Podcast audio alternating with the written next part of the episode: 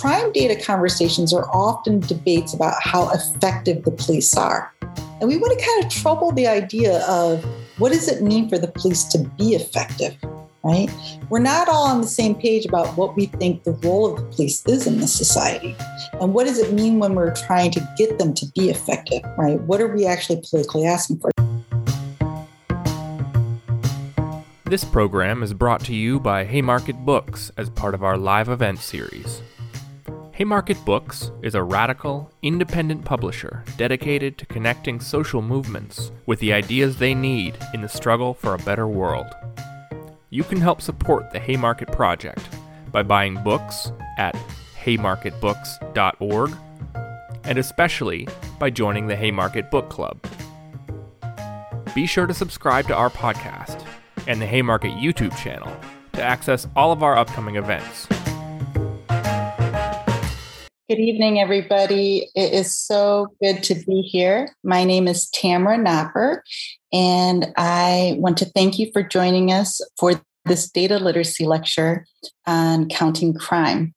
I just want to thank our co-sponsors. We were very lucky to have several organizations that offered to co-sponsor.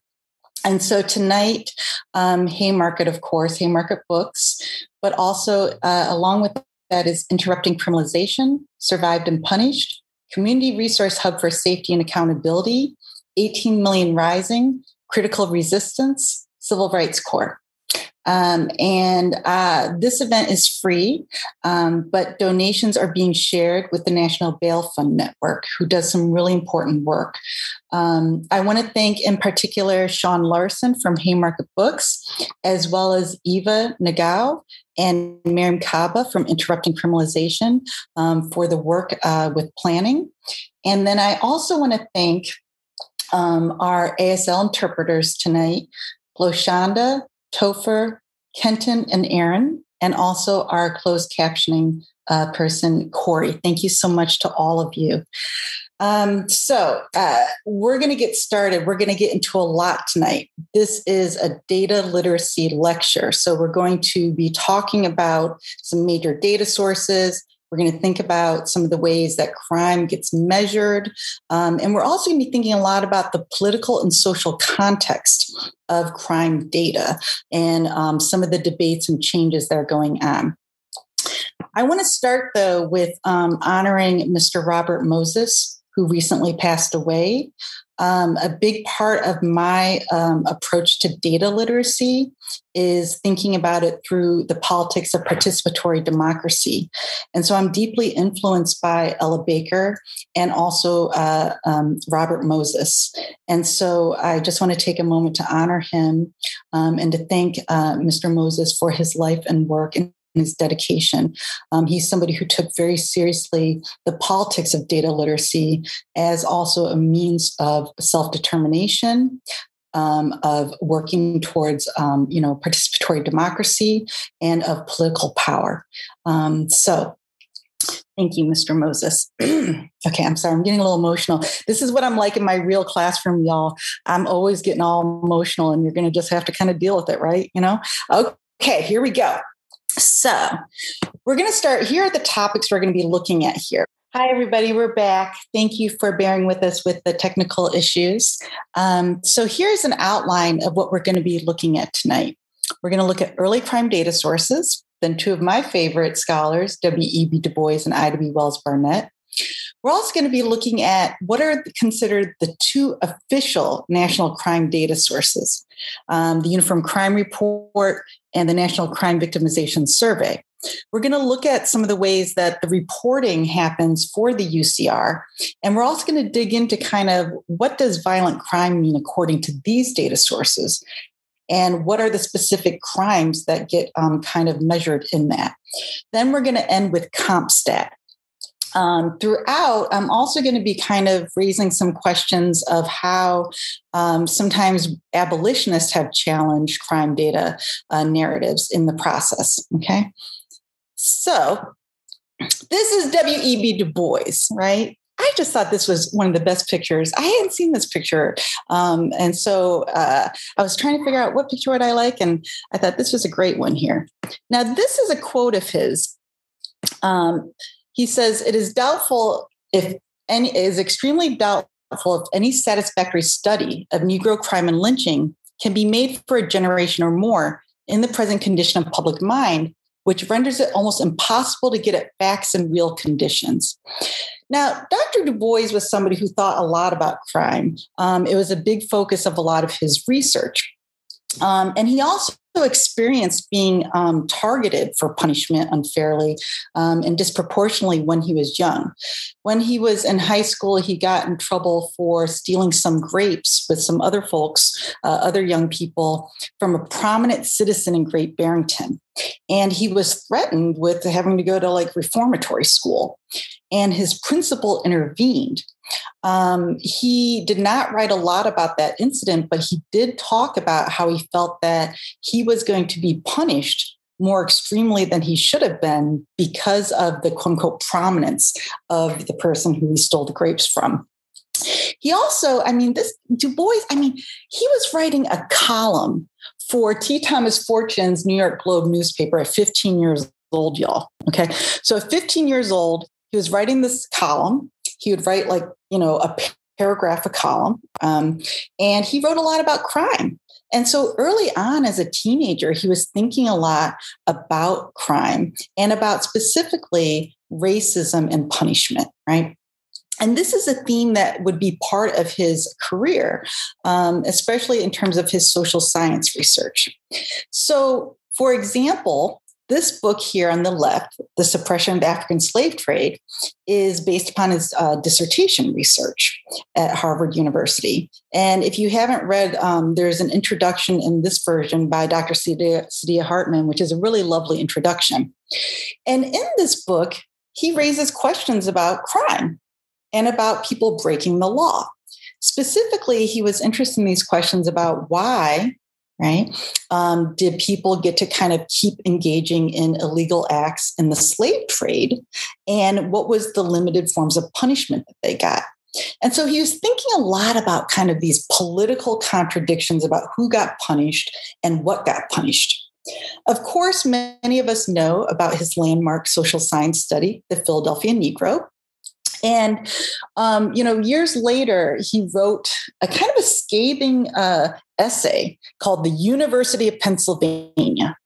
And he talked about being brought to Philadelphia and the Whartons, right, of the Wharton School, Wharton School being the very famous business school at Penn, and these philanthropists bringing him to conduct this study. And he said that he was quite aware of the fact that he felt that they were bringing him to basically do this research to confirm that Black people supposedly were to blame for the problems in the city. And so he was very aware that there was already these racist ideas about Black people that people wanted to have, quote unquote, scientific evidence of. And he was trying to do kind of subversive, sociology to challenge that. I have to say, if you haven't read the University of Pennsylvania essay, it is quite a great essay. He talks about how he was asked to take a pack of idiots, as he calls them, on a tour of the slums, right? And the disrespect he experienced as a scholar by the University of Pennsylvania. So in this study, he's also thinking about issues of crime. And one of the things that Dr. Du Bois does is he's also thinking about how do we interpret data, right? And so when he says, the world was thinking wrong about race because it did not know. In my mind, it was a matter of prejudice, right? A matter of ignorance, excuse me. And so he was also saying that, he was an early challenger to positivism, the idea that the data just kind of tells the truth, right? And he's really actually kind of an early critic of evidence-based kind of arguments that we see today. Right? He was very big on thinking about interpretation through the lens of politics, history, but also through a certain kind of commitment towards challenging racism, right? Now, there have been some questions about some of his kind of moralizing and some of his, class politics in his analysis. So he was not always above some kind of, classist interpretations, but he very much was interested in challenging the idea that data itself tells the truth about the world or people. And he was very much interested in the politics of interpretation, as well as the politics of data collection. Okay, so this is Du Bois, for example, on what today is known as white-collar crime. Now, white-collar crime is not an actual crime in terms of when you get arrested, you don't get arrested for white-collar crime. It's a sociological heuristic, right? So this is Dr. Edwin Sutherland, and he was the president of the American Sociological Association.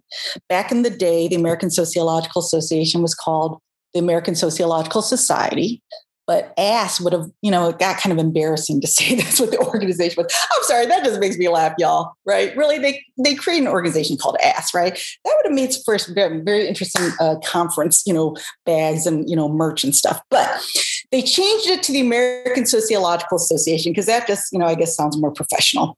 And Dr. Sutherland was the chair, right, of the president of the ASA, and he gave this very famous kind of address called White Collar Criminality. It even got attention from major kind of newspapers, which you might be shocked to find out.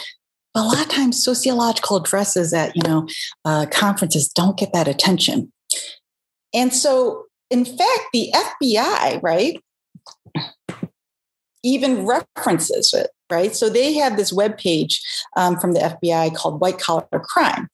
And they even talk about Dr. Sutherland's, you know, concept, right? And here they talk about, you know, how they measure, right, what conceptually would be considered white-collar crime. So these are laws, right, or, you know, crimes that they would investigate as white-collar crime, but it's not an actual crime. And part of the reason I'm bringing this up is, one, is to kind of draw attention to the fact that Dr. Du Bois was thinking quite early on about this idea of kind of white collar crime, right? But, and so here he talks about in the Philadelphia Negro that certain crimes are not punished in Philadelphia because the public opinion is lenient, as for instance, embezzlement, forgery, and certain sorts of stealing. On the other hand, a commercial community is apt to punish with severity petty thieving, breaches of the peace, and personal assault or burglary. So here you see Dr. Du Bois, one kind of, you know, thinking about which crimes are tended to be more policed. He's also thinking about some of the class politics, right? And so Dr. Sutherland, you know, later kind of more formalizes this thinking.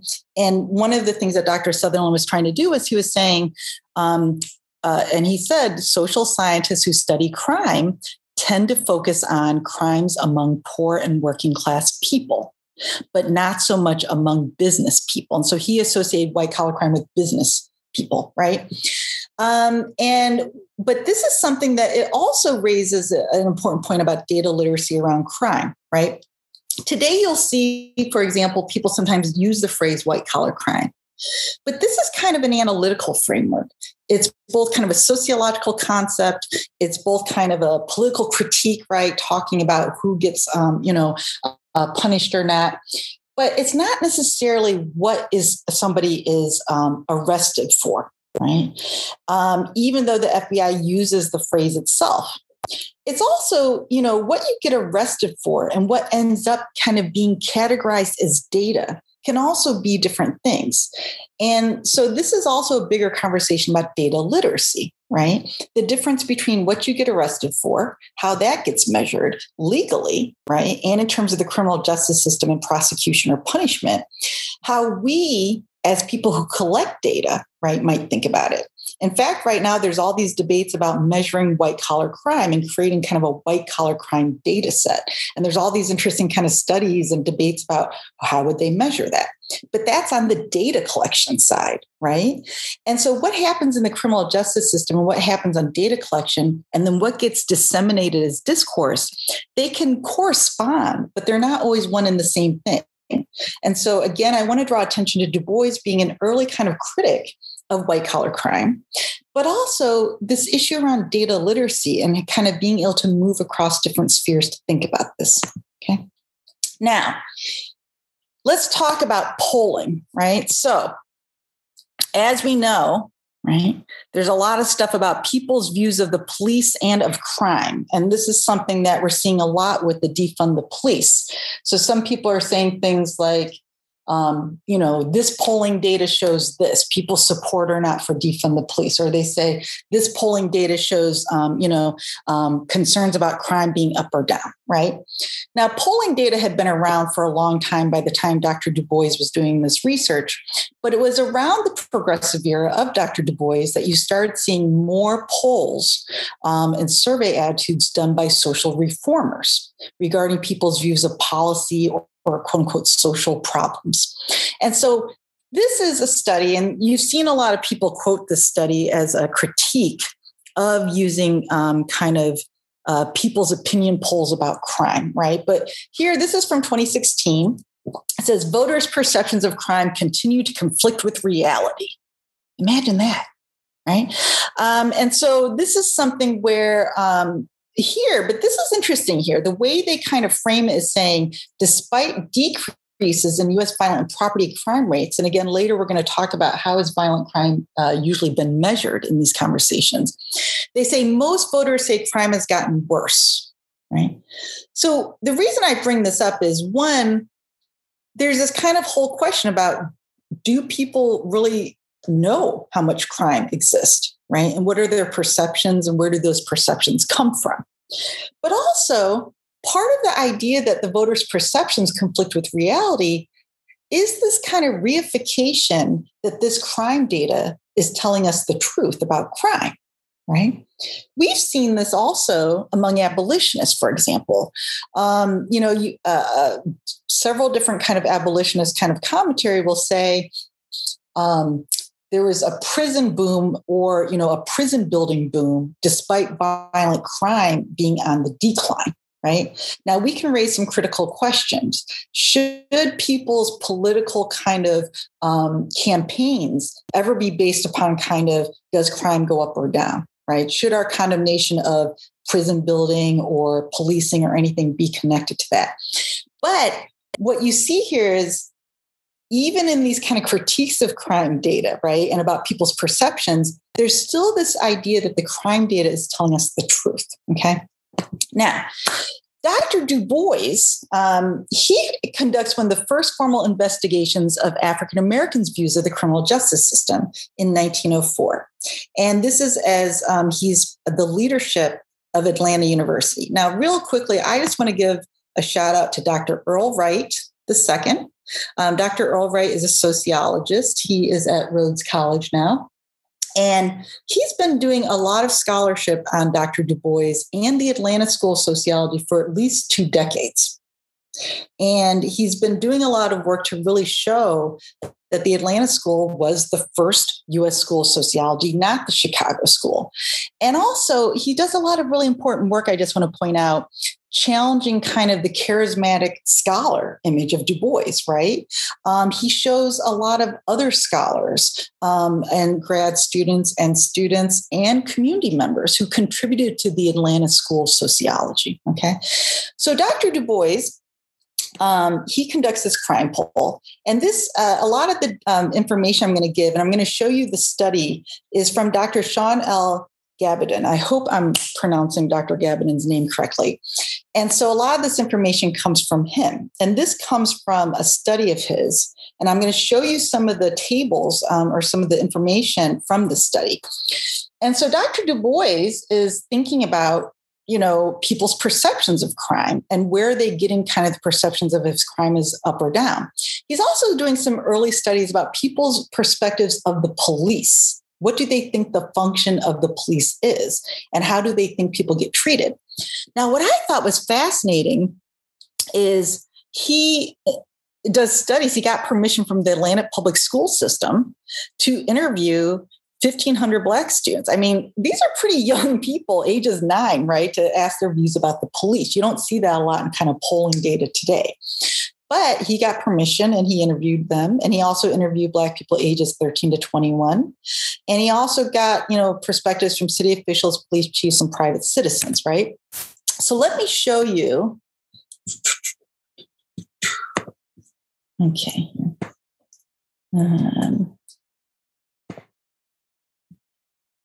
So this is, you know, please wait while the document is being prepared. We're not going to wait, y'all. We can't wait. This information is so interesting. All right, here we go. So this is the article, An Early American Crime Poll by Dr. W.E.B. Du Bois. And here, right, for example, you know, what is the purpose of the law, right? What are the purpose of the courts?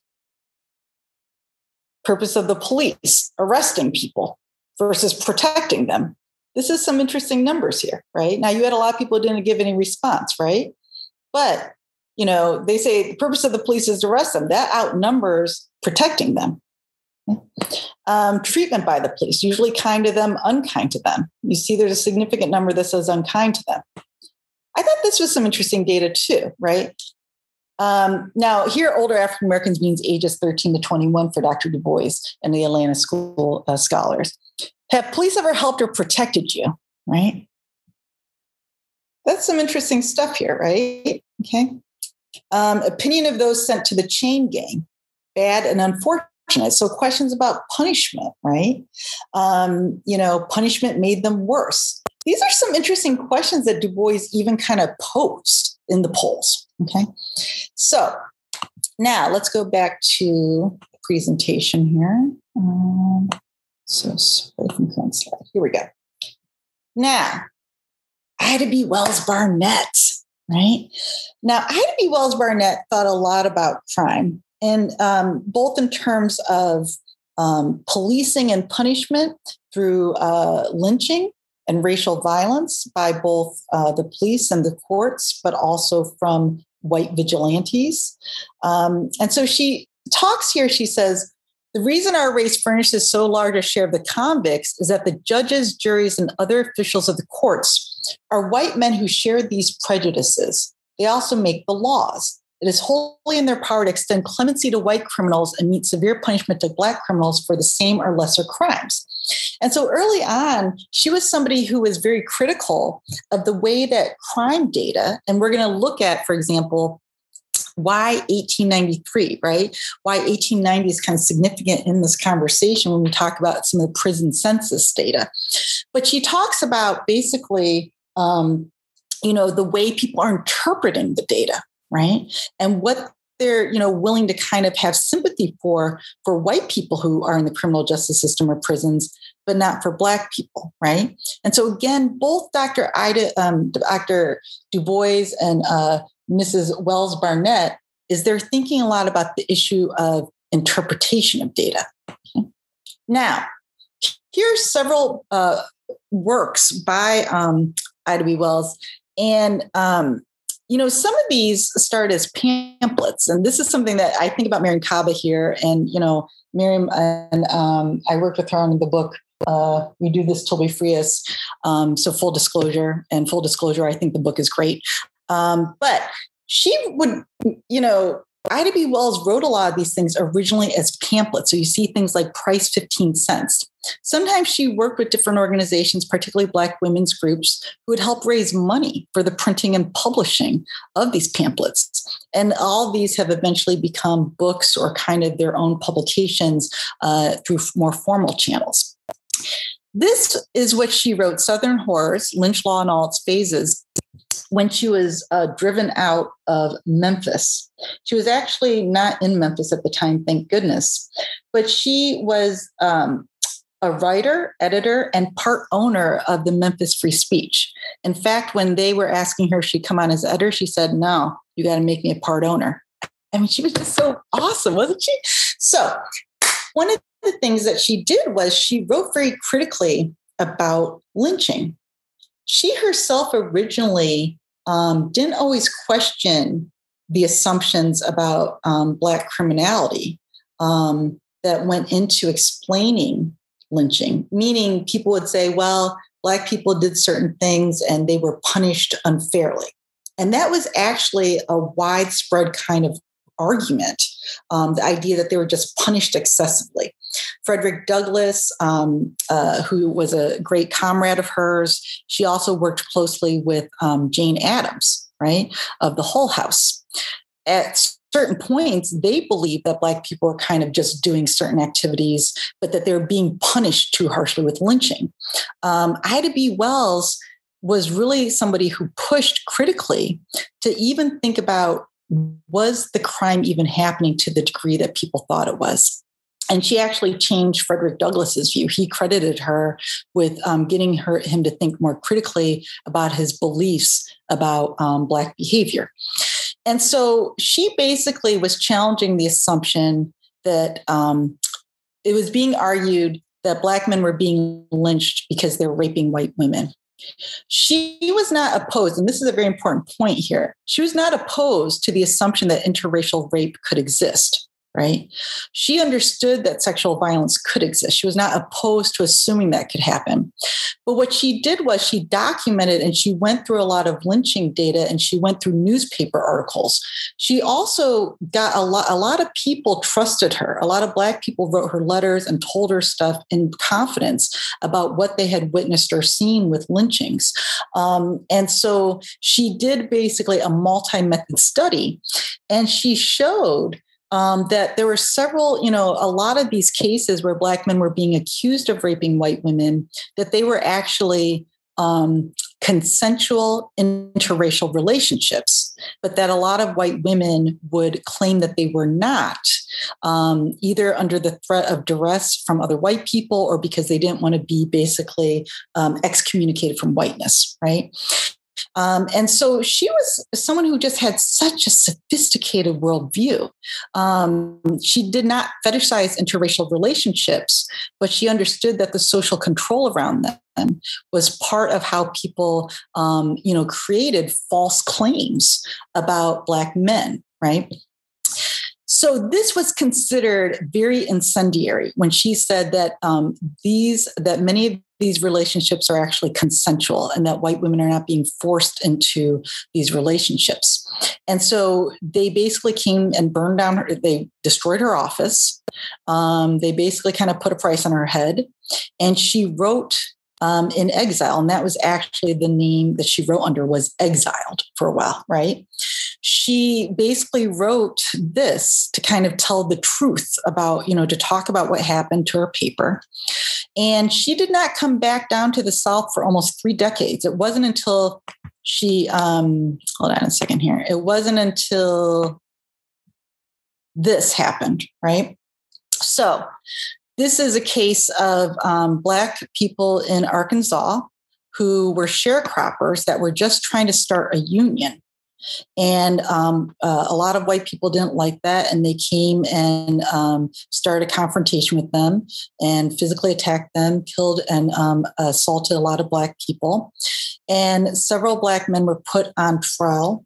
And very, quickly given, literally like within so many minutes, were given the death sentence, right?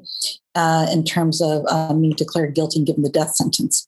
So Ida B. Wells comes back to the South in, later in her life, like almost 30 years later, and takes the story down of these men.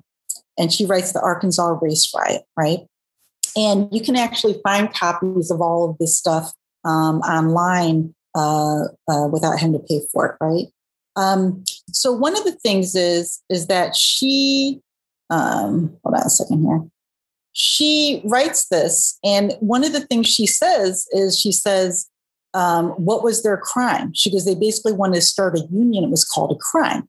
And so she was thinking quite critically about how is crime measured, and why is that Black people's attempts at freedom, at, dignity, or just being able to kind of live freely, right?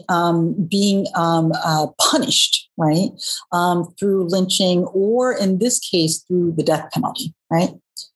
Now, the quote that you saw from 1893 comes from this publication, right?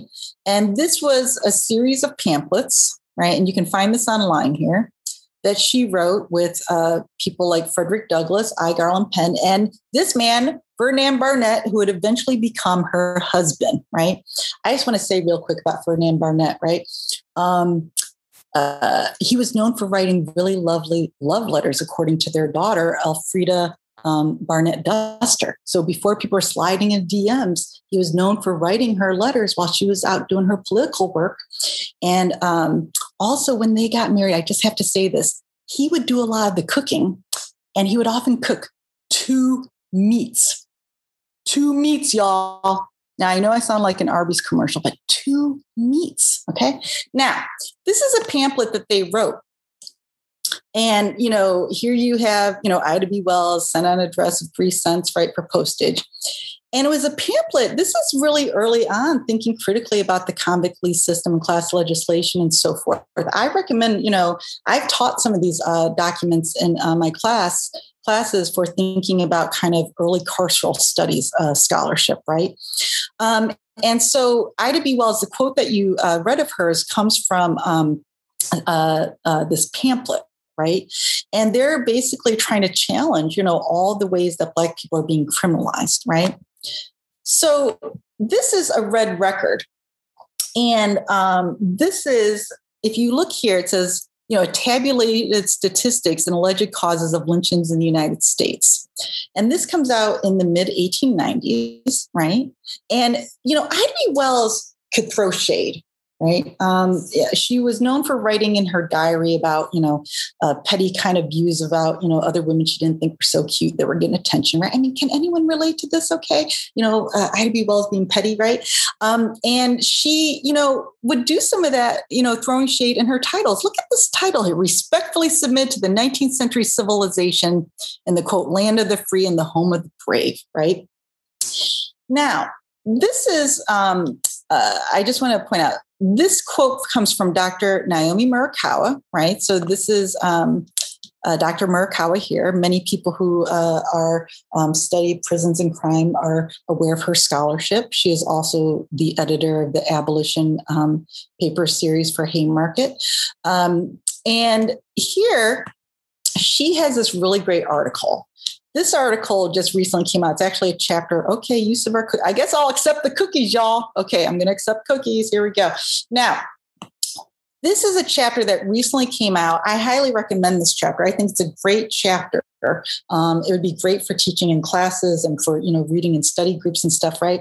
About Ida B. Wells and racial criminalization. It comes from this fairly newly published book, African-American Political Thought. And she's basically looking at kind of how Ida B. Wells dealt with crime data, right? And this is a quote from her. She says, in a red record, Wells confronted lynching as part of the machinery of Black criminalization. She recognized that lynching is, quote, justified with numbers about alleged Black criminality, statistics laden with racist ideology. A red record was therefore methodologically self-reflexive.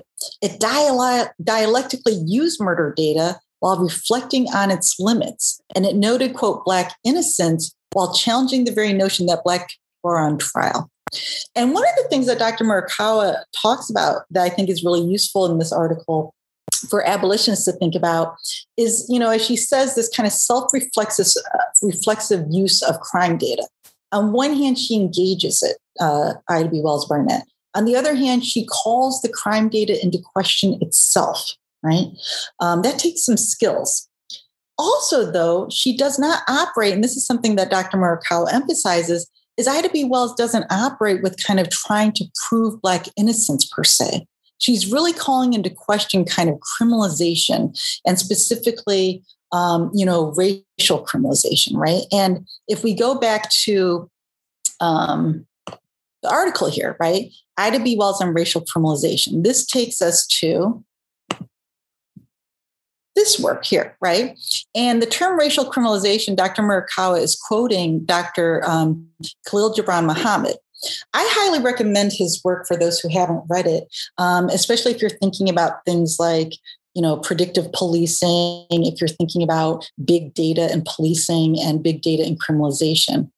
His book, The Condemnation of Blackness, Race, Crime, and the Making of Modern Urban America. Just real quickly. Okay, here we go. This is Dr. Muhammad here. He is at Harvard University, right? And he defines racial criminalization as, quote, the stigmatization of crime as, quote, Black, and the masking of crime among whites as individual failure. And one of the things he talks about is during the Progressive era, right, the use of kind of crime data and statistics to claim that there's something specific about Black people that was criminal. Right?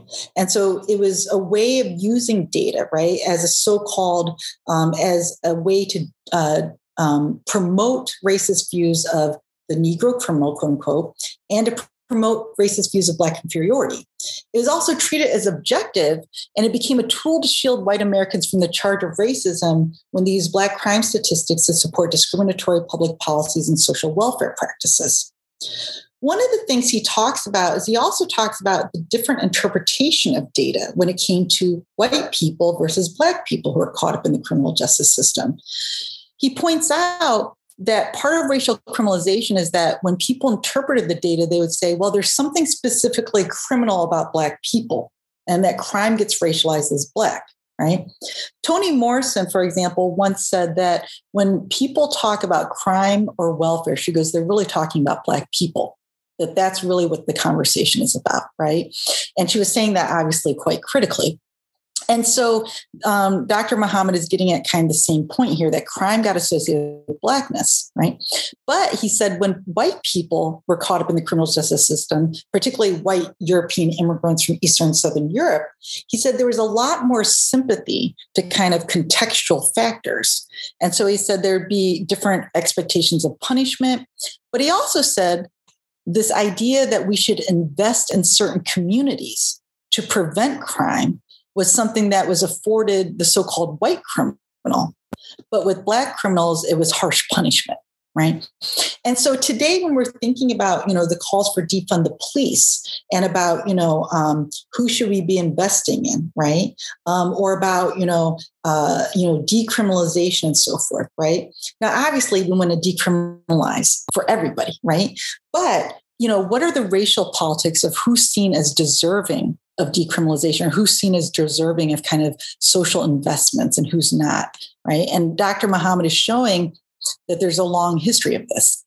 Also, what Dr. Muhammad is showing that also Ida B. Wells and Dr. Du Bois were getting at was that there's a long history of social science being involved in the criminal justice system, but also in racial criminalization through data collection, through interpretation, through kind of the idea that the statistics around crime and race tell us something supposedly about people, but also that this was used to kind of racially justify maintaining oppressive systems after, right, the end of the Civil War and during the post-emancipation period, right? Okay, so now we're going to talk about some of the early national crime data sources here. So what you have is there is always, you know, some of the data I was showing you by people like, the Atlanta University crime poll looking at Atlanta, for example, are local data. And so there's been this kind of question about, well, how do we measure crime nationally? And that's going to take us to kind of the contemporary conversation. So this is the bridge here.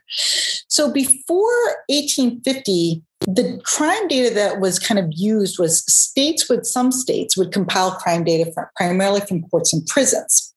The 1850 U.S. Census is kind of the first national counting of prisoners and what they were convicted of. So historically, the way people counted kind of national crime data was looking at prisoners, right? And the 1850 U.S. Census is kind of significant also, and the counting of prisoners is significant around conversations of felony disenfranchisement. There's nothing in the, you know, Constitution originally that said who can vote in relationship to being convicted of a felon or being a former felon, quote unquote, right? But by the time 1850 rolled around, there had already been a significant number of states that had opposed people who were felons from being able to vote, right? What also happens in 1850 is there's also a lot of questions about race, about because this is on the buildup to the end of slavery and the buildup to the Civil War, legally slavery, and the buildup to the Civil War. And so they're also counting, this is racebox.org. This is a data visualization from Josh Begley. And if you don't know, Josh Begley does some really amazing data visualization. What he does is he shows from the first kind of US Census how race has changed, right, since then. 1850 was the introduction of the term mulatto. And the reason I bring this up is that this is not disconnected from kind of the counting of prisoners and so forth, right? There was this whole kind of conversation about the fitness of certain races for freedom, right? Especially, you know, this question about our quote unquote mulattoes or mixed race Black people, are they, are they going to be different as a people compared to enslaved Africans, right? And so there's all these kind of things that are going on with the 1850 census that are about kind of the future of the country in the face of an impending civil war, and as kind of the debate about slavery versus freedom in states gets more and more kind of, rises to a certain kind of level. So the 1880 U.S. Census, this is the first nationwide collection of police data, which includes reports of, quote, crimes known to the police, right? And so for homicide, burglary, and arson. And this is a census where the race of prisoners was used to support racist arguments about Black criminality, right? This connects to also the 1890 census. So if we think back to Ida B. Wells, right? And this quote here, saying, you know, why do Black people furnish such a large share of the convicts, right? And she's saying, think about, you know, how anti-Black racism informs all of the structure of the criminal justice system, right? But also the different punishment that Black people get, even if they do the same activity as a white person, right? She's responding in a lot of ways to the conversation that was emerging because of this type of data. And so people were starting to say, well, we have the census data and it shows, you know, these disparities in terms of Black people being overrepresented in prison. And they were using this once again to, you know, justify racist views of racial criminalization, right? Now, so as Dr. Muhammad says, prison statistics for the first time become the basis of a national discussion about Blacks as a distinct and dangerous criminal population. Okay. So this takes us to, we're now going to look at what are considered the two major national crime data sets today, right? So this was the early national crime data sets. One of the things that happened here, right, and the concerns that were raised about the prisoner counts and about the census data is this question about uniformity. They said, okay, so people might report this, but is crime measured the same, right? Are our statutes the same, in different states? And so this question about uniformity, so hence the name Uniform Crime Report, right? This is one of the major national crime data sets today, okay? So this is the FBI's website, the Uniform Crime Report, right? And here's, its website, okay. So there are a couple different players who become the major proponents of kind of a uniform crime report. One is the International Association of the Chiefs of Police. Here they are here, right? Here's their website, okay? All right, shaping the future of the police profession, right? They do all this kind of policy research, kind of advocacy work and so forth, okay?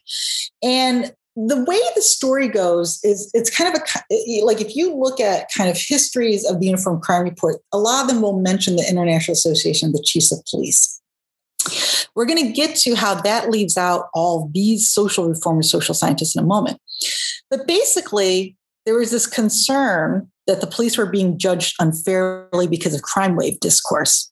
So today, as we know, there's these concerns that journalists are engaging in propaganda, that journalists who are talking about crime wave discourse are basically helping kind of, they're trying to discredit defund the police and they're trying to help the police, right? But part of kind of the idea of crime wave discourse is sometimes the police have been concerned that it looks like they're not, quote unquote, doing their job. And we want to bookmark that because part of the debate about crime data and how it's collected, but also how we interpret it, is this question about what we think the job of the police is, right? And the way that, this question about, what does crime data tell us about what the police officers' jobs are, but also do we think they're, quote unquote, doing their job? Okay, so we want to bookmark that for later. Now, what happens is in 1927 at the meeting, they say, before energy is expended to improve police procedure, it will first be necessary to collect reliable statistical data. And they establish the Committee on Uniform Crime Records, right? So part of it is they're saying, we're getting judged unfairly as police by journalists and by the media, and people and politicians are saying there's a crime wave and we're not being, and that we're not doing our jobs, right? And that we should maybe kind of try to be better police officers, right? But they're saying before we do that, we need to kind of collect data, okay? Now, one of the things is that, as I said, if you look at a lot of kind of sources, they'll say, well, the International Association of Chiefs of Police were kind of the main, proponents of this. Dr. Lawrence Rosen, who's a sociologist, has written quite a lot about the UCR, and I've assigned some of his chapters in my classes. And he says, by only focusing on the IACP, we miss the role of social scientists, social reformers, and philanthropists, who also played a role in kind of pushing for, and doing a lot of the labor that eventually became the Uniform Crime Report. This is the point also that Dr. Muhammad is making, right? When he's saying that, the kind of, development of crime statistics took a whole bunch of social reformers, right? And people who'd be considered, quote unquote, progressives were involved. So the American Statistical Association, some of them were pushing, members of it were part of what was called the moral statistics movement. And that was very big in England, or in Europe, excuse me, not just England, in Europe. And it was basically, where they wanted a lot of data about crime, about kind of poverty, about, social class, and about people's so-called behaviors, okay? And so some of the people who are involved with this ASA were also pushing for kind of better crime data. Okay.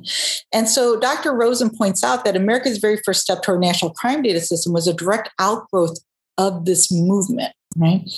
And so then the Rockefeller, one of the areas of the Rockefeller Foundation, but also the Social Science Research Council were involved in kind of funding and helping kind of bring about what would eventually become the origins of kind of a uniform crime reporting system. Okay. So here we go. Let's talk about some of the origins of the Uniform Crime Reporting System here. So the first report is published by the IACP in 1930, and it reported crimes from 400 cities and 43 states, right? In 1930, Congress authorized Bureau of Investigation, which eventually becomes the FBI, to collect, compile, and disseminate crime data. In fact, J. Edgar Hoover was involved in some of this work, right? And at that time, okay, they followed the summary reporting system model. Then in 1985, the NIBRS, National Incident-Based Reporting System model, is introduced. And in 1991, the FBI begins collecting data. So some of you are probably saying, well, what the heck is the SRS and the NIBRS? Well, don't you worry. We're about to learn about that in a moment, okay? Now, let's talk about the UCR today. The UCR is basically collected from law enforcement agencies. And the agencies can basically be, city, university, and college, county, state, tribal, and federal, right? And so it's voluntarily submitted. This is a big thing, is that sometimes people, even as we're kind of demanding data, let's say, right? Some people are demanding data, some people are not, right? Around carceral systems, around the police, around what some people call police accountability. There's often been an issue where the data is voluntarily submitted. And so these agencies voluntarily submit it. They either submit it through directly to the FBI UCR program, or if the state UCR program has it, right? And what these are reported crimes to law enforcement and sometimes arrest data on some incidents. This is important. One of the things I want us to think about with data literacy around crime data is, when does something become a crime, right?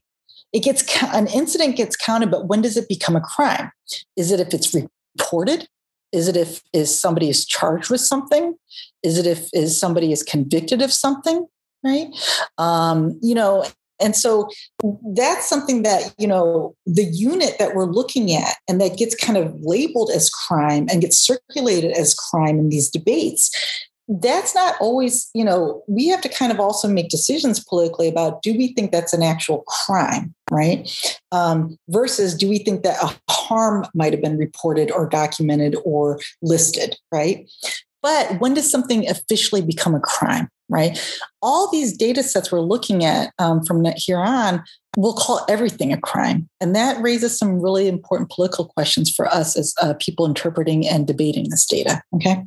Now, one of the issues is these crimes are reported to law enforcement at these levels, right? But different states measure things differently, right? How a state might measure rape or sexual assault might be different, for example. How a state might measure, they might have different measures for homicide, right? And so this is something where, what does that mean if you're trying to create a uniform crime reporting? So what it means is the data that we eventually get in the general public as quote unquote national crime is data that is reported crimes to the police or to local law enforcement. Then those local law enforcement agencies who are submitting the data have to do it according to a manual that the FBI gives. So there's all this kind of training and manual guidelines about how to kind of, categorize these incidents that get reported to these local law enforcement or these law enforcement agencies for kind of uniform purposes, right? And so again, we have to think about this as part of data literacy, right? Like, what are these statutes and how is crime measured at this level? And then how is it getting classified, right, according to a manual, right? But also, how is it getting input, right? So let's talk about this here. Here, right, in 2019, so one of the things that's happening is 2019 is the last major report that was published on crime data. They're still kind of putting the other report. And based on data received from 80% of law enforcement agencies in the country, this is 2019. What we're seeing talked about right now, when people are, I'm sure you saw a lot of opinion pieces and tweet threads about kind of, murder is up, right? But other crimes are down, or other quote unquote violent crimes, or violent crime is up, right? In these ways, it's getting kind of put into conversation about defund the police or abolition, or is this because, of what's, all these hypotheses that are being made, right? That data, a lot of what people are talking about right now is violent crime being up, or certain violent crimes being up, is based upon this quarterly report. Okay. So basically, what the UCR does is they provide an annual report, but they started providing quarterly reports like a couple of years ago. And part of it is, and this is something we want to bookmark for when we get to CompStat, right? Part of it is, data sources compete with each other. Let's be real, right? Data entrepreneurialism is real. Trying to show data relevancy is real. And one of the major critiques of these national crime data sets have been that we're not getting kind of up-to-date crime information, or we're not seeing kind of, current things. We're seeing things like a year later or so forth, right? So I can't say for certain. I certainly was not in the room when they said, why are we going to do kind of a quarterly report, right? But this, there is this idea of like, we want to give you kind of the public, quote unquote, more up-to-date data here. Okay. So in June 2021, this was when the quarterly report data came out. And it was after this quarterly report data that you started seeing kind of a lot of these opinion pieces, right? This was based on data received from only 44% of law enforcement agencies in the country. Okay, so let's talk about, we're going to go to this data source in a moment. In 2017, the Crime Data Explorer is launched. This is now the major source of how the public will be able to access the Uniform Crime Report data, right? So they're kind of doing away with these major reports and all this stuff. They're going to be kind of launching this. So let's go to this here. I'm going to close out some tabs here, right? Let me close out these tabs. Too many tabs. Okay. Now, Here we go. All right. Now, okay, so this is the Crime Data Explorer. And what was interesting is when you look at some of these pieces where people are saying, you know, crime is up and so forth, and they're citing their source, they just kind of put a link to this page, which I thought was kind of funny. It was like, okay, right? So let's go here. As you can see, the most recent kind of data for national is 2019 at the kind of, you know, level here, right? So this is where I got that information about kind of the 80%, right? This is the quarterly uniform crime report. This is where I got that data to talk about 44%. Now, this is what's a little confusing. And the reason I want to say this is a little confusing is they say the quarterly uniform crime report data for the nation are derived from the summary reporting system and the national incident-based reporting system. The reason why this is confusing is I'm not totally sure if this quarterly data is based upon this. And the reason I say that is this. As of January 1st, 2021, FBI will only start collecting data through this. They have phased out the SRS system. And we're going to talk about why that's significant in a moment, right? And don't you worry, we're going to talk about what is SRS versus NIBRS, okay? But they have phased out this. In fact, let's talk about it right now, y'all, okay? So let's talk about this. The SRS system versus NBIRS. Historically, uniform crime reporting data included both, right? But this is important. The SRS follows the hierarchy rule. What does that mean?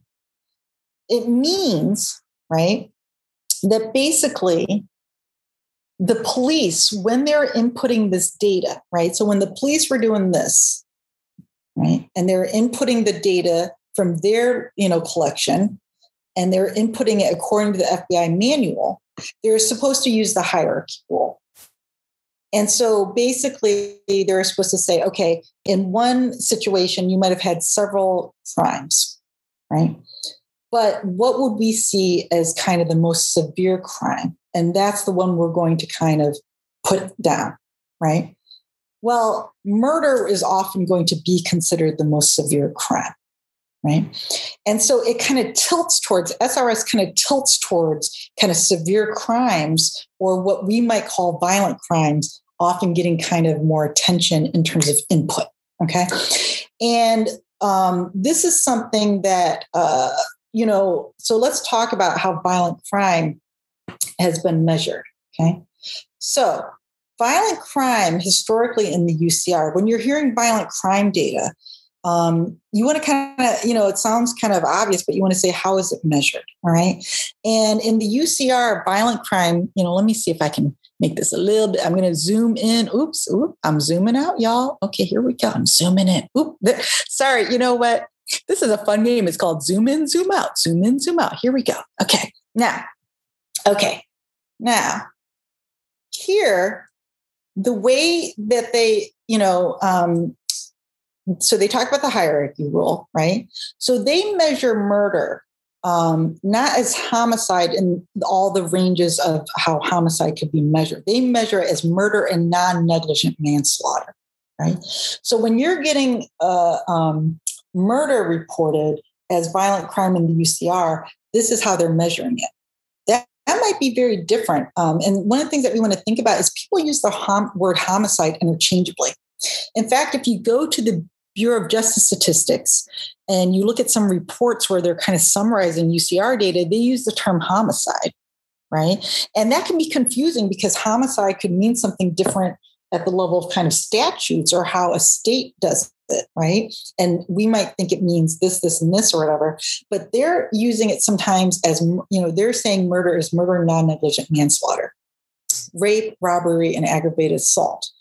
Now, one of the things that we want to keep in mind about UCR data as well is that you have both the level of, you know, how does the data get input to meet this manual guidelines? But also within the UCR manual guidelines, there's a lot of kind of issues regarding how do they measure something like rape, right? There's what is known as the legacy definition of rape. And the legacy definition of rape was basically rape of a female. And as you know, there's been a lot of really important work politically to, you know, show that a range of genders exist, right? And that also a range of genders can be sexually violated or raped, right? That means that there's other measurements or classifications of rape that the UCR works with beyond the legacy definition. And so sometimes when you're looking at some of the kind of debates about the data, they'll say, well, you know, the UCR data, we classified it. We also incorporated, you know, the legacy definition, or they'll talk about kind of phasing out certain data terms, but, you know, doing it over time and not kind of automatically, right? So these are the kind of four major violent crimes that they tend to kind of focus on, right? As well as arson. So I want to show you, this is the data. If you were to go to, we go back to my prison. This is, you know, this is how I am in the classroom. I'm like, where are my tabs, y'all? Okay, here we go. So if we go back to, something here. Okay, here we go. We're going back to something. That's a good start. If we go back to the Quarterly Uniform Crime Report, this is the data, right? And that's available to us. And they say to download the data. So, and this is what you get, right? Now I want to show you something here. Okay. If I put into here cities like New York, do you notice, and let me make this bigger here.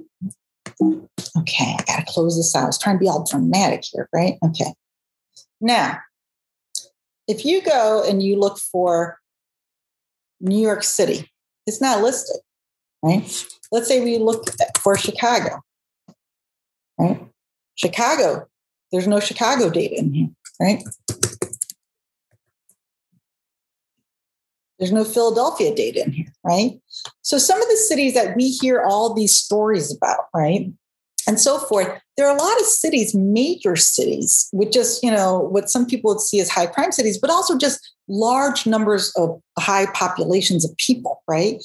And that can impact kind of things like, you know, the crime rate, right? If you're looking at, you know, kind of certain crimes based upon the crime rate and not just the raw number. The rate being, let's say, you know, a certain incident by every 10,000 or every 100,000 people, right?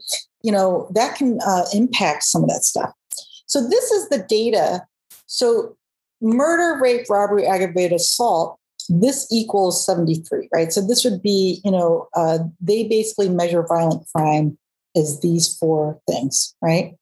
Now, property crime, they measure these things here. Okay. So that is the data source that a lot of people are using. And one thing that's really interesting is they like different news sources that are kind of talking about this data kind of just keeps citing, let's say, like the same kind of article about that also cited this data, right? I have not played around with this data, so I have not calculated percentages or looked at 2020 versus 2021, right? And so forth. But that's the data that they're using.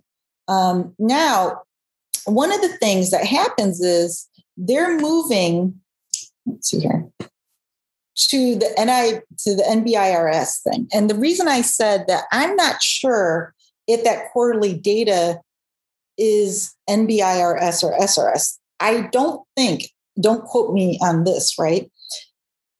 They don't say, that's one of the frustrating things. They don't say this is based upon this data, right? And then they say like, you know, the quarterly data is based upon this. Well, all of these kind of statements and memos that are circulated online by the FBI and the UCR program, they say the SRS data will no longer be collected starting January 1st, 2021. The quarterly data is for the first couple months of 2021. So we'd have to kind of maybe deduct that NBIRS data is the data that they're using. I can't say for certain, right? One of the things I think is interesting, though, is that even as they're not using the NBIRS, it doesn't follow the hierarchy rule. So it includes a lot more activity than the hierarchy kind of model. They collect a lot more data on other activities that they associate as crimes. They also include more qualitative and situational data. So they ask more about kind of the offender and so forth, right? But remember, this data is collected from police forces, right? There's been some conversation about, will the switch to NBIRS, what will that mean for making comparisons? Right?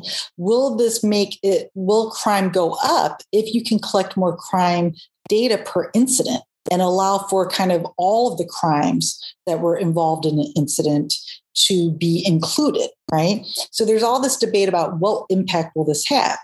But this also raises questions about how we're evaluating, right? How we're evaluating,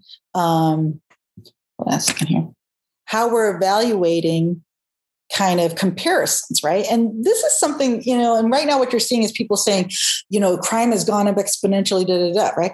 One of the things I think is interesting is the FBI warns us about making these comparisons. So they say, since crime is a sociological phenomenon influenced by a variety of factors, the FBI discourages ranking locations or making comparisons, right?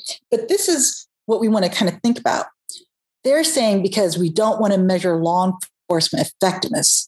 What they're basically more concerned about is the use of crime data to judge the police unfairly, right?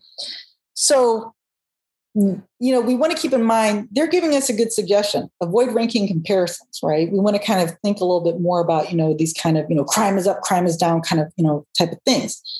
But in the end, they're basically saying, we just don't want you to think badly about the police. So this is kind of connected again to the way that the International Association of Police Chiefs were concerned about their reputation as police because of discourses about crime waves, right?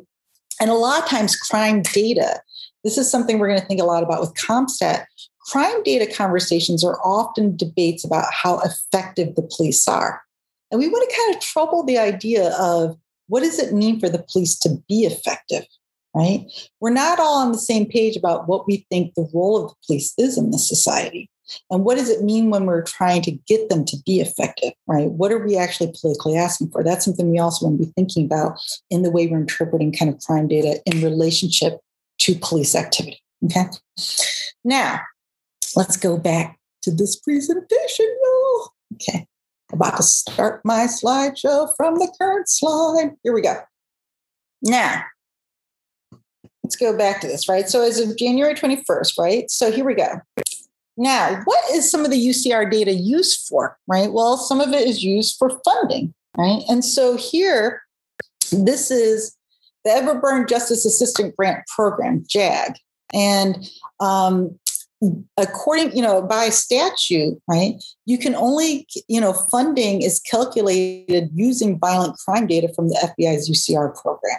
Right? And so UCR data is used to kind of measure, quote unquote, police performance. It's also used to kind of look at what are seen as, quote unquote, needs of policing agencies and law enforcement agencies, and to kind of allocate funding. And so this is, you know, it talks about this fact sheet and so forth here.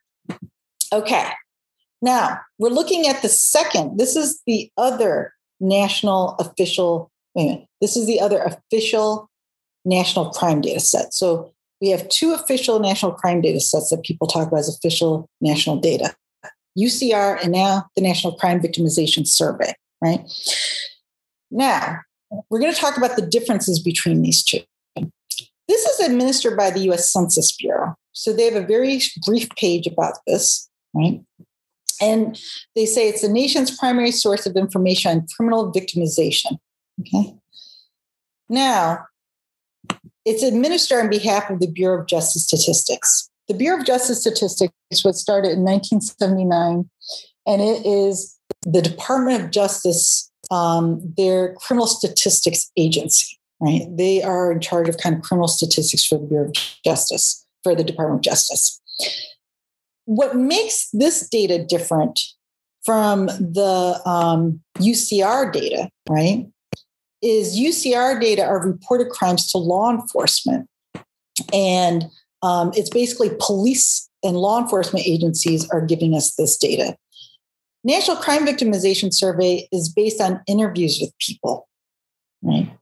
And basically, you get a letter, right? I've never gotten one of these letters, and it's voluntary, right? You do not have to respond to the letter. You don't have to participate in the study. And it's self-reported, and this is why murder is not included, obviously. You can't report your own murder, right? And so this is one of the reasons why, if you think about national crime data, if you're getting data on national murder data, it's going to come from UCR. It's not going to come from this. Okay. And so this is the sample. It's a nationally representative sample of 169,000 persons aged 12 years or older living in U.S. households. And basically you get interviewed and you go and you are kind of regularly interviewed over a course of years, right? They interview all people in a household 12 or older. So you, and it's supposed to be everyone in the household. There are some exceptions about if somebody else can kind of answer the questions for you. And that has to do if there's kind of mental or physical capacity issues, or if, let's say, a guardian doesn't want the 12-year-old to answer the questions themselves, right? And you're supposed to be answering questions about the past 6 months. This raises obvious questions about, do people always kind of keep a timeline of like, when did something happen or not, right? And this is also something that makes this survey different from the UCR data, is that it asks about reported incidents to the police, but also what are incidents you might not have reported, right? It also asks a lot about your experiences with the criminal justice system. Did you take self-protective measures? Do you think that the quote-unquote offender was using substances, right? And so it's trying to get more of a profile of kind of the situation, but also how you dealt with the situation and, you know, and whether or not you reached out to the police, but also why, right? And so this is kind of where one of the things we want to think about is a lot of national crime, you know, a lot of national crime data, again, is also about kind of police management, right? It's about kind of, you know, are the police, quote unquote, doing their job? And again, we can think politically about what is the police, you know, what is their job? Okay. So let me show you, before we go to this here, let me show you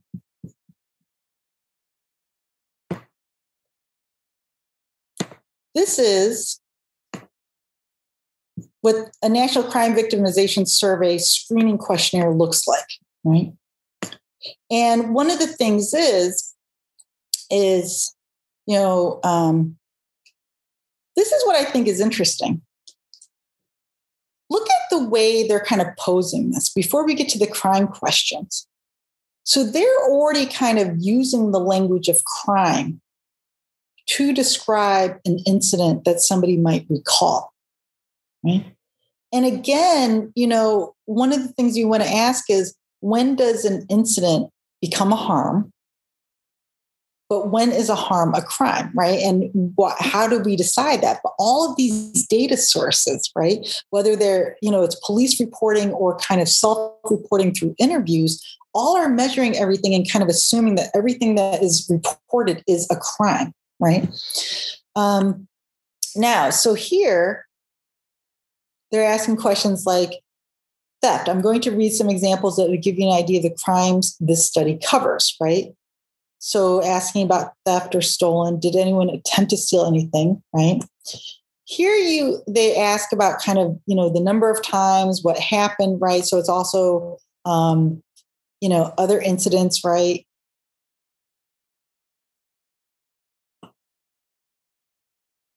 Motor vehicle theft. People being attacked and where, right? One of the things that happens with the National Crime Victimization Survey is there's also, you know, the issue of kind of training the researchers, right? And they're, you know, part of what the survey does is it tries to kind of encourage people to kind of have their memory jogged about certain incidents, right? And this is an interesting question about, you know, on one hand, you know, people might have an experience, right? Do they necessarily think it's a crime? What happens if the researcher is already using kind of the language of crime as equivalent of incident or what somebody might remember in terms of certain activities and certain criteria, right? That incident might have happened, right? Does that person who identifies, who was, you know, who experienced that incident, do they identify as a victim within the discourse of crime is also another thing. Do they feel, you know, that they have been violated in a particular way, right? This is also something that we want to think about too politically in terms of kind of some of this data, right? It also raises these interesting questions about how kind of victims' rights, politics, and the discourse of kind of victims can also sometimes be used as kind of the basis of kind of crime data collection as well, right? So that's some things that, you know, we can also think about here. Now, let's talk about, I want to go back. I forgot to show you this here, right?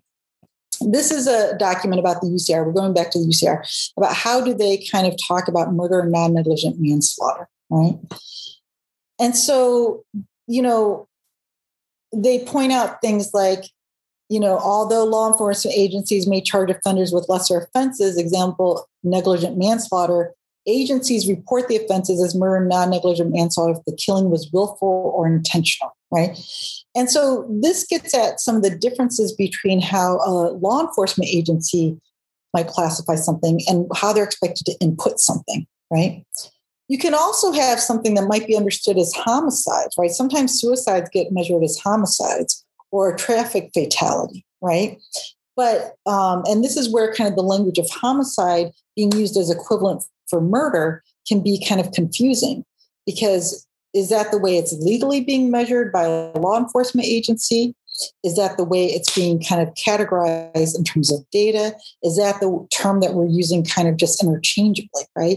This is part of kind of the data literacy stuff too. I just want to kind of point out. All right, so let's go back to,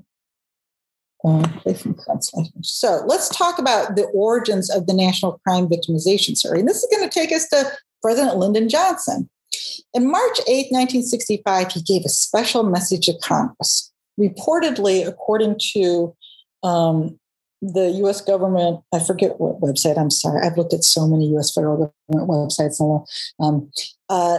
He was the first president to give a specific message about crime to Congress, right? According to this study of him. So this is the message, special message to Congress on law enforcement and the administration of justice, March 8, 1965. And here he's talking about crime. And he's talking about what's happening at the local level, right? And about, you know, and how the kind of, he's talking about what can be done. And I want to draw our attention here to where he's talking about kind of federal law enforcement things here, right? So he's talking about,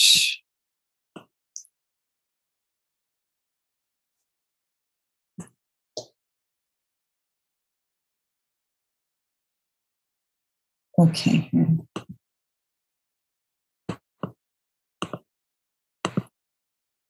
So he's talking about creating a president commission. He's talking about, you know, assistance to local authorities. And he's saying, you know, we're going to kind of propose a law enforcement assistance act, right? And how do we kind of strengthen crime control programs and make them more effective, right? Federal government now provides financial assistance for research and training in other professions, science, mathematics, foreign languages, medicine, nursing. Train professional law enforcement personnel fully as essential to the preservation of our national health, right? So this is part of President Johnson's legacy in terms of policing is research and development, right? So he proposes this act, and he proposes this office. He also announces the establishment of a Commission on Law Enforcement Administration of Justice. Mm-hmm. And he recommends the creation of this administration, and within it, these offices. These offices today become the Office of Justice Programs in the National Institute of Justice. So this is also part of President Johnson's legacy, right? So this is Office of Justice Programs, federal agency that provides us all of this, right?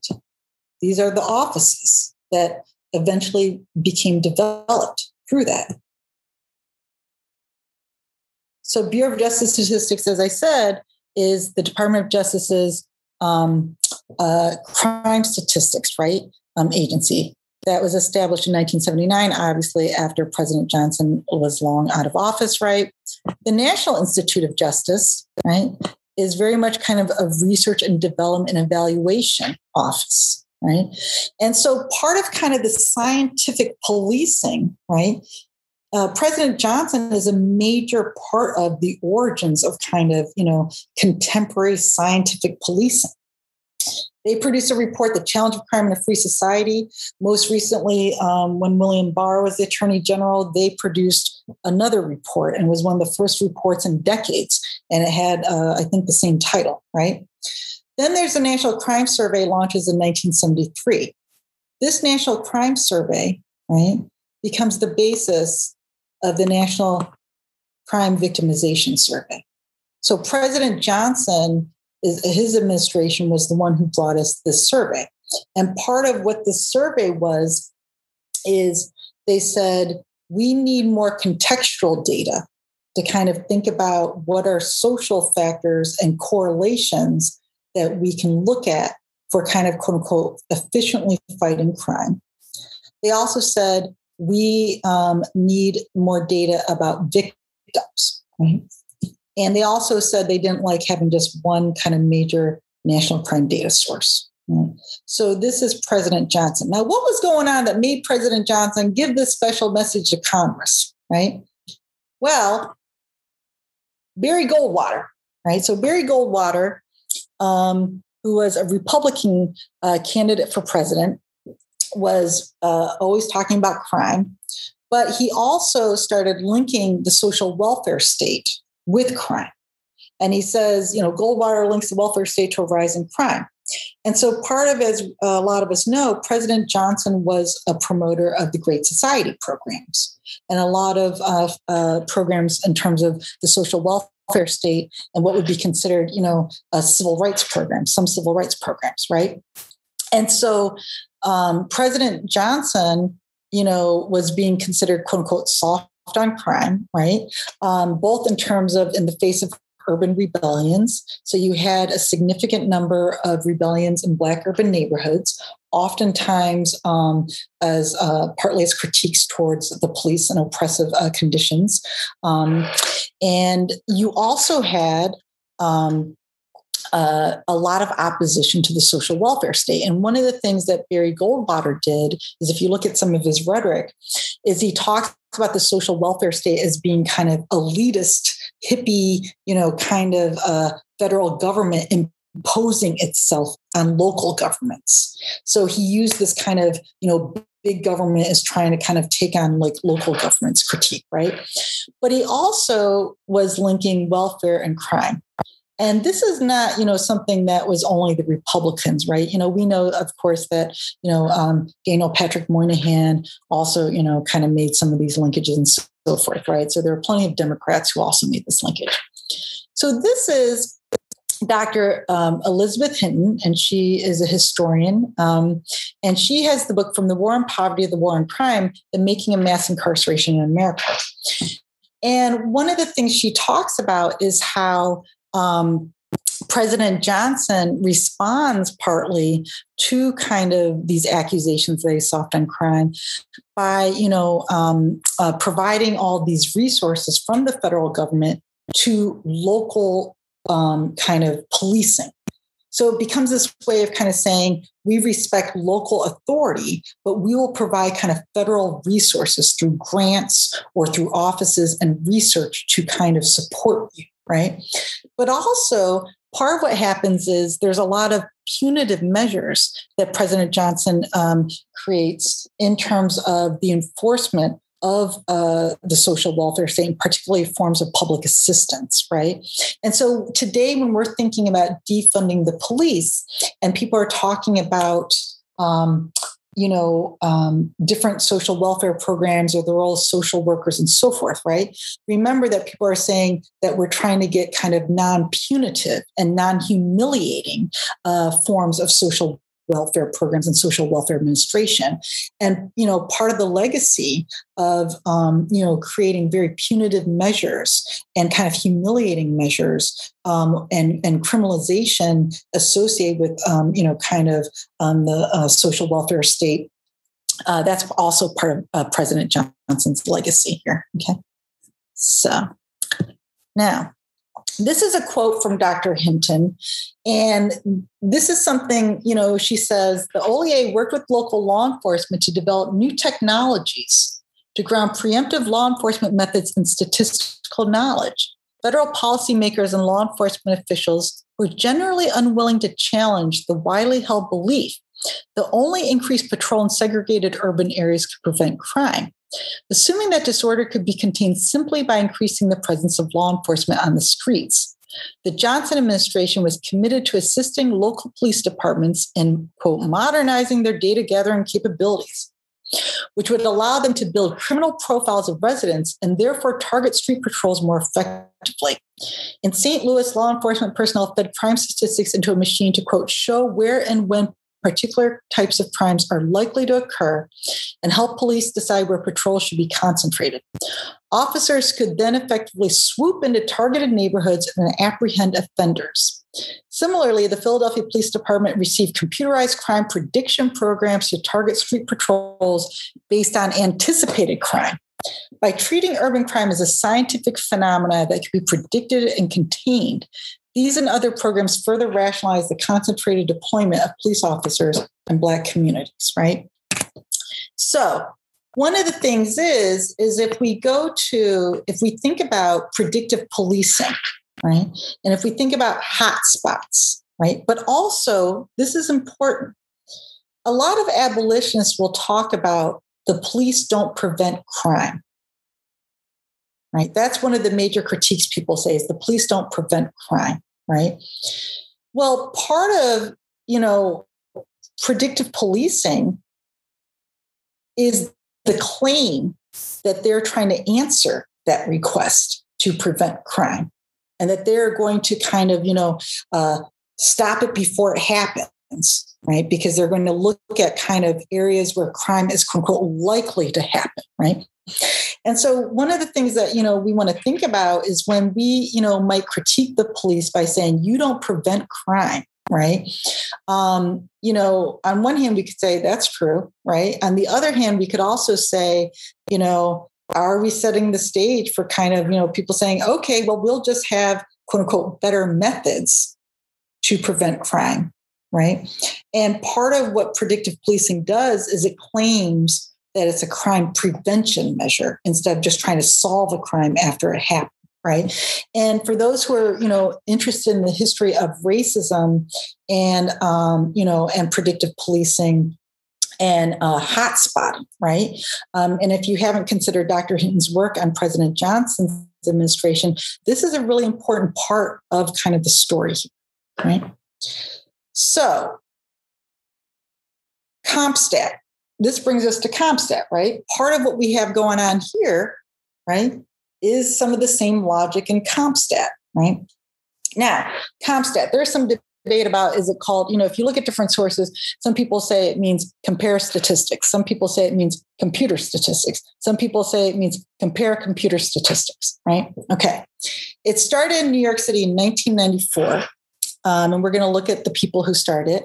And it's promoted as, quote, scientific policing. And it uses geographic information systems to, quote, unquote, map crime and conditions likely to cause crime and to determine where policing should be directed and how.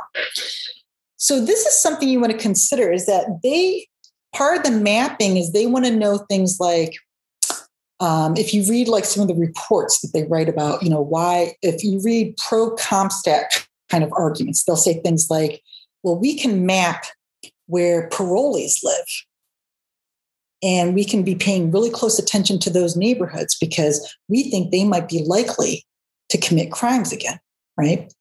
Or they might say, we look at, there are robberies in this neighborhood. Were they around this time? How many schools are there?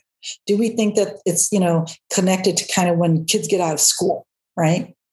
So one of the things is they focus on quote unquote patterns, right? And they claim that it's to identify crime, quote unquote, hotspots. Where does crime occur? But also, where do they think it's most likely to occur, right? So they're also making a lot of correlations, right? So they're doing what they think is scientific policing, and they're making correlations. Now, one of the things is, if you recall, part of what I said was that a lot of crime data collection, even going back to kind of the origins of the Uniform Crime Report, was based upon kind of, trying to help the public profile and perception of policing. But it was also seen as, how can police supposedly, quote unquote, do their job better, quote unquote, and what will how will data help us, right? And so CompStat is also a management principle tool in terms of how they claim, they're going to better manage police forces to be more efficient in terms of, quote unquote, fighting crime. Okay.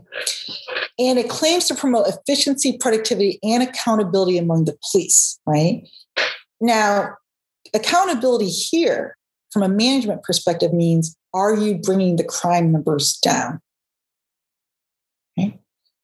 That isn't the same necessarily as what abolitionists might, or critics of the police might think is accountability. So we want to kind of keep that in mind, right? It's also, a lot of times with CompStat, it's not only kind of the data collection, it's also this idea of kind of having regular meetings. And so if you go online, you can actually look at some of these news stories where they have these meetings, and you'll see kind of these big rooms filled with like the police commissioner and police chiefs or, whatever. And you'll have like people from the 44th precinct having to answer in front of the whole room. Why do you have, why is the crime up? Why isn't it down? What are you going to do? Right. And sometimes, these meetings have highly esteemed guests like politicians and, and celebrities visiting to kind of watch these meetings, right?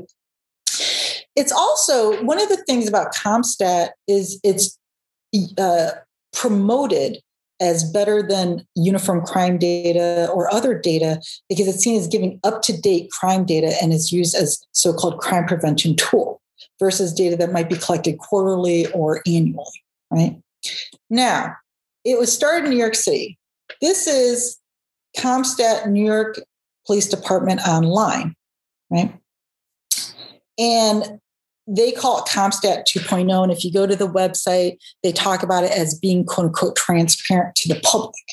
One of the things we want to think about issues of transparency is, on one hand, there's data that we can see, right? But transparency around data is also about data literacy, right? Do people who are looking at this data know how this data was collected, right? What you can do is you can kind of go into, let's see here. Okay, let's see if we can view the road. Well, I was looking at it the other day, and what I'll suggest is you can look at this online. I was looking at it the other day, and I could see all these red points on the map and stuff like that. But you can, if you haven't looked at it online, you can look at it yourself, and you can like actually kind of see all these red dots and different things, and like a Google map, and kind of look at what's going on in the neighborhood and what supposedly was reported. Right now, let's talk about the origins of CompStat. All right, this is from an internal NYPD article. Now, the way I got this internal NYPD article is I read a report on CompStat, okay? And this was where they say, for the first time in its history, the NYPD is using crime statistics in regular meetings of key enforcement personnel to direct its enforcement efforts. In the past, crime statistics often lagged events by months, and so did the sense of whether crime control initiatives had succeeded or failed. Now there's a daily turn on the CompStat numbers, as crime statistics are called, and NYPD commanders watch weekly crime trends with the same hawk-like attention private corporations pay to profits and loss. Crime statistics have become the department's bottom line, the best indicator of how police are doing precinct by precinct and nationwide, right? So as you see management, it's kind of, you know, it's combining kind of crime prevention with also this idea of police management. These are the origins, right? So Jack Maple and William Bratton, they both had history working with the New York Transit Police Department. And Jack Maple, he would do what he called charts of the future. And he basically was kind of saying, you know, what, you know, subway lines are most likely to have this, this, and this, right? Supposedly, he was at a restaurant and he wrote down on a napkin the goals of CompStat. It's a bit dramatic. Some people say he was kind of, you know, a showboat. Who knows, right? But if you look at different articles about CompStat and reports about CompStat, they repeat these talking points nonstop. Okay. In 1993, he's selected by then incoming New York Police Commissioner William Bratton to be deputy commissioner. This is William Bratton. Okay. He implements CompStat in 1994. William Bratton has sometimes described himself more as CEO than cop, right? And he talks about kind of the business kind of management. George Kelling was his advisor. Who was George Kelling? George Kelling was one of the co-creators of broken windows theory with the James Q. Wilson. Okay. We're going to talk about that in a moment. Part of the origins of CompStat is also about kind of this trying to clean up New York and tourism. Okay. So this is an article I've taught to my students about the quote unquote cleaning up of Broadway. So part of the history, for example, of the Disney Broadway theater was, you know, Michael Eisner at the time and so forth, working with the Giuliani administration saying, you know, you're going to quote unquote have to clean up Broadway, right? Part of what happens too at this time is I clicked on the same link. Okay, is this, right? Is this alliance, the Times Square official alliance starts around the same time in the early 1990s, right? During the same period. This is the group that brings you the Times Square countdown with the ball on, you know, New Year's Eve when we're all watching Mariah Carey, right? Who I love, by the way. And so this is something where, you know, part of it was both the way that crime was seen as very high in New York, especially murders, but also is affecting tourism. And part of the creation of kind of Broadway as a so-called family-friendly tourist spot, right, was during this kind of time period, right? And you had a lot of business and, you know, and real estate developers and so forth who were kind of pushing for more policing, okay? So critiques of CompStat, this is our last slide, right, is one is obviously it promotes broken windows policing. So for example, I said that these two men had their history in New York Transit Police Department. One of the critiques people raise of the police and abolitionists will raise of the police is they'll say, well, what do the police do? And they'll say they really don't kind of solve major crimes. They solve, you know, they kind of focus on small things, right, that aren't kind of major, you know, violent crimes or so forth, right? Well, according to kind of broken windows theory, it's the idea that you kind of deal with what might be seen as kind of little issues before they become big issues, or because supposedly the little issues might get more of the people who might end up doing bigger crimes off the streets.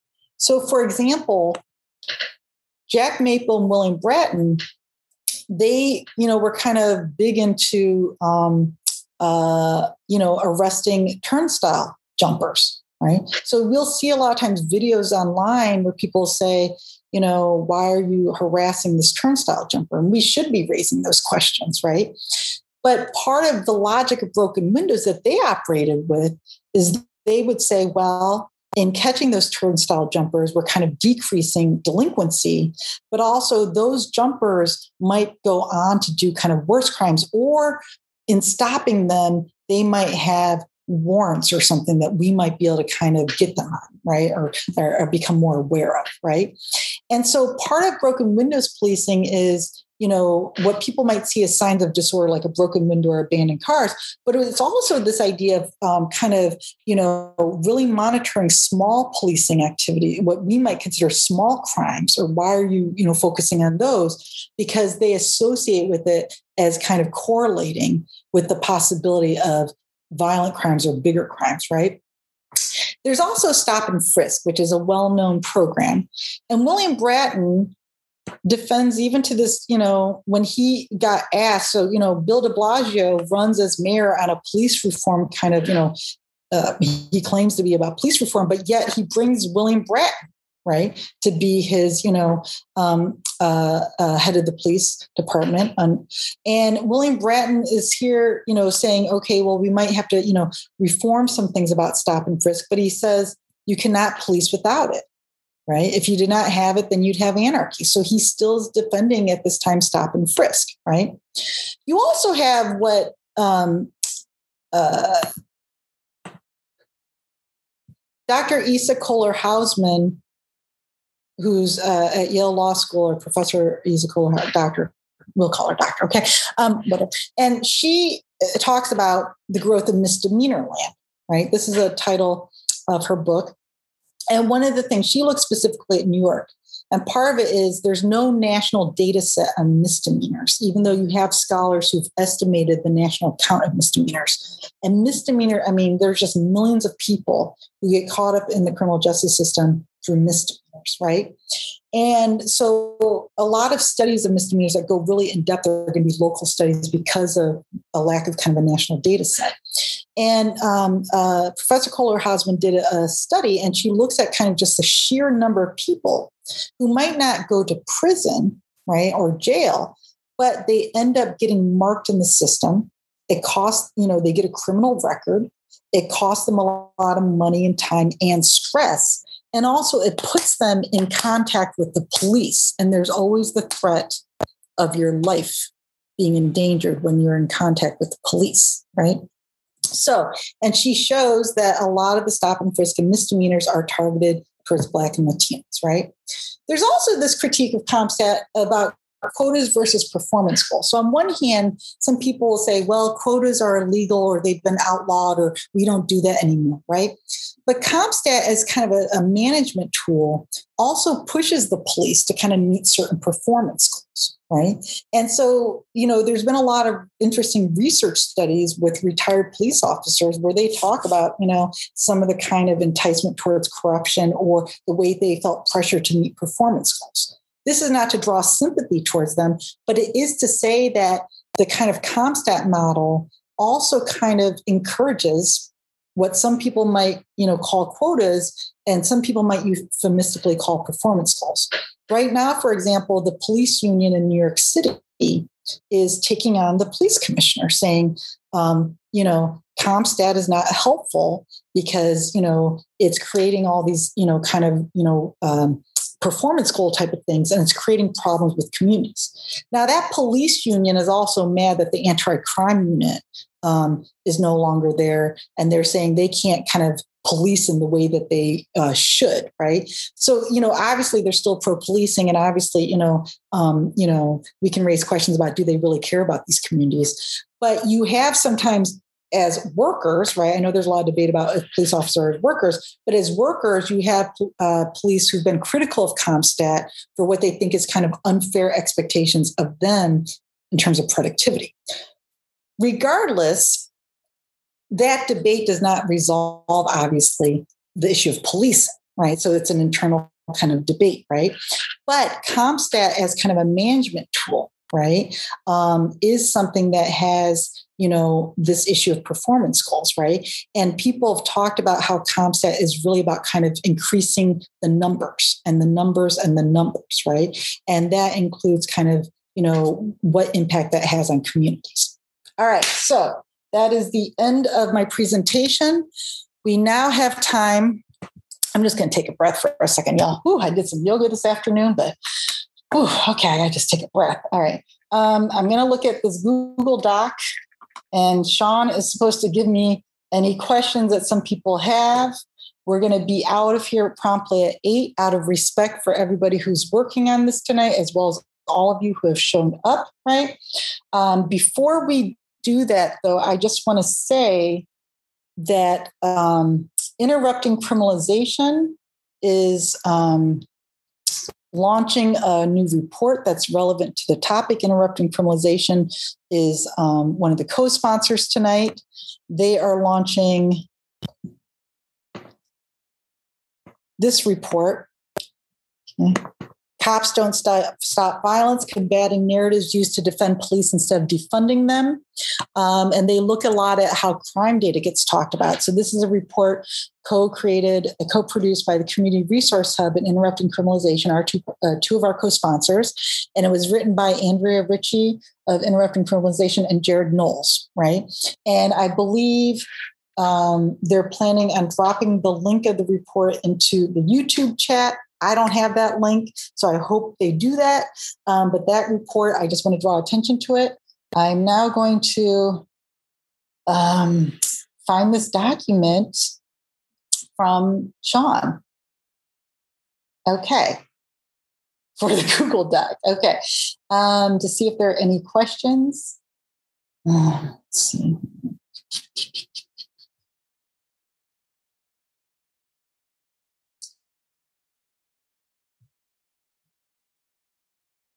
Sean. Okay, here we go. I see. Okay. You know, I was going to be like, Sean, can you drop something in the chat? But I'm about to open up the link, y'all. Okay, here we go.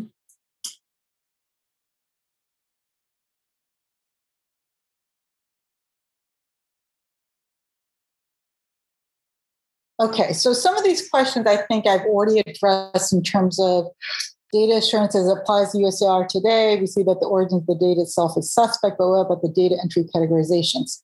That question I kind of addressed, but part of it is part of the research industry around the UCR is there's all this stuff about kind of manuals, about training. One of the things that's happening with the move to the NIBRS or the other data, not the SRS model, but the non-hierarchical model is there's this kind of, I saw something, but I don't know a lot about this process where they said, you know, are they certified? Right. And so that's an interesting thing that a researcher could look at is like, what does it mean for kind of, you know, law enforcement agencies to get certified and what's that process? That would be a very interesting study. Right. And a great contribution. Does UCR data include reports of crimes committed by the police? I don't believe it does, right? And that is one of the major critiques that people have raised is that data is not included that's committed by the police. For example, including like some of the CompStat data, like some of the stop and frisk stuff is not kind of included in some of that stuff, right? And so, you know, clearly, that's a critique that a lot of abolitionists make is that there's a lot of violence that would be called crimes that the police commit that does not get included in a lot of this data.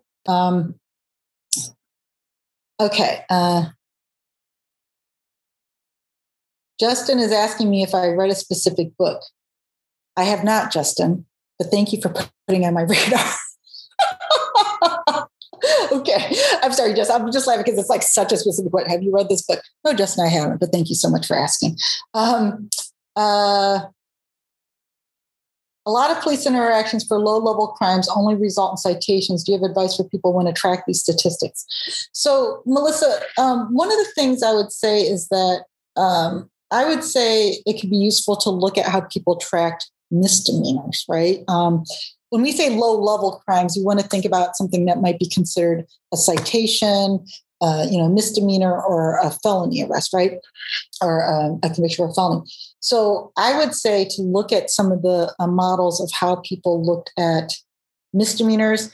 I don't have the link with me right now, but I did a bunch of data stories for Colin Kaepernick's Abolition for the People series. And one of the things I talked about in those data stories was some of the data available on misdemeanors and some of those data sources that people are looking at.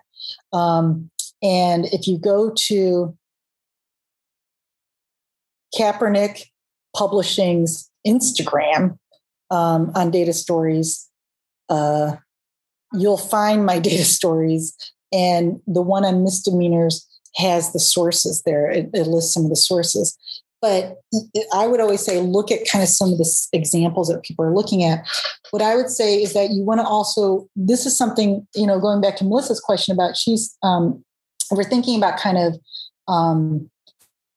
some things. You also want to become familiar, if you're thinking about kind of organizing around the police in your city or in your area, you want to think about how does that data get collected by the police itself? Different police departments have different data collection methods, right? They have, first of all, they have different reporting methods for just reporting a crime, right? Some cities have something where you report an auto theft online, right? Or you report, something, online versus a phone call to 911, right? And so you want to be kind of familiar with, like, how does an incident get reported to the police just in your city? What are the different kind of routes of that data comes to the police, right? Then you want to find out, how do they collect that data specifically? Then you'd want to find out, do they report data to UCR?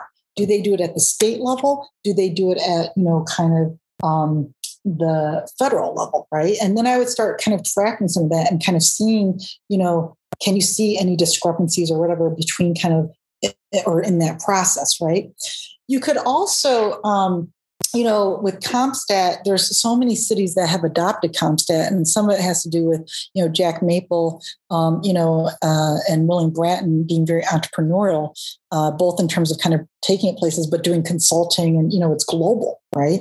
And you can see, in some of these cities are the cities that don't necessarily report a lot of data to UCR. So it's about becoming kind of familiar with, like, how is that data collected specifically in your city, as part of whatever political campaign you're trying to raise around how people use crime data to kind of make certain claims or to kind of, oppose certain social justice policies. Okay. Let's see here. Okay. I think I answered. Are there conclusions that can be drawn about cities which are not in the FBI's UCR data, right? So this is something that, part of it is, it'd be hard to kind of say what all cities are not in the UCR data. What I would say is, again, find out kind of how cities report that data and how they make it public, right? That's also another thing. So, as I showed you, New York City does CompStat 2.0, and that's their idea of kind of data transparency, right? I would say that there's a lot of issues regarding, how transparent that data is. But this is something, again, where I would say, is there any conclusion that can be drawn about cities which are not in that? It's hard to say. I mean, I would say the question about kind of some of the bigger cities not being in the UCR data and what that might mean, especially when those cities get so much attention and kind of crime conversations nationally and in kind of debates about defunding police and abolition. But again, I would say, you want to just kind of act very locally for kind of looking at some of that data if that's what you're trying to look for. All right.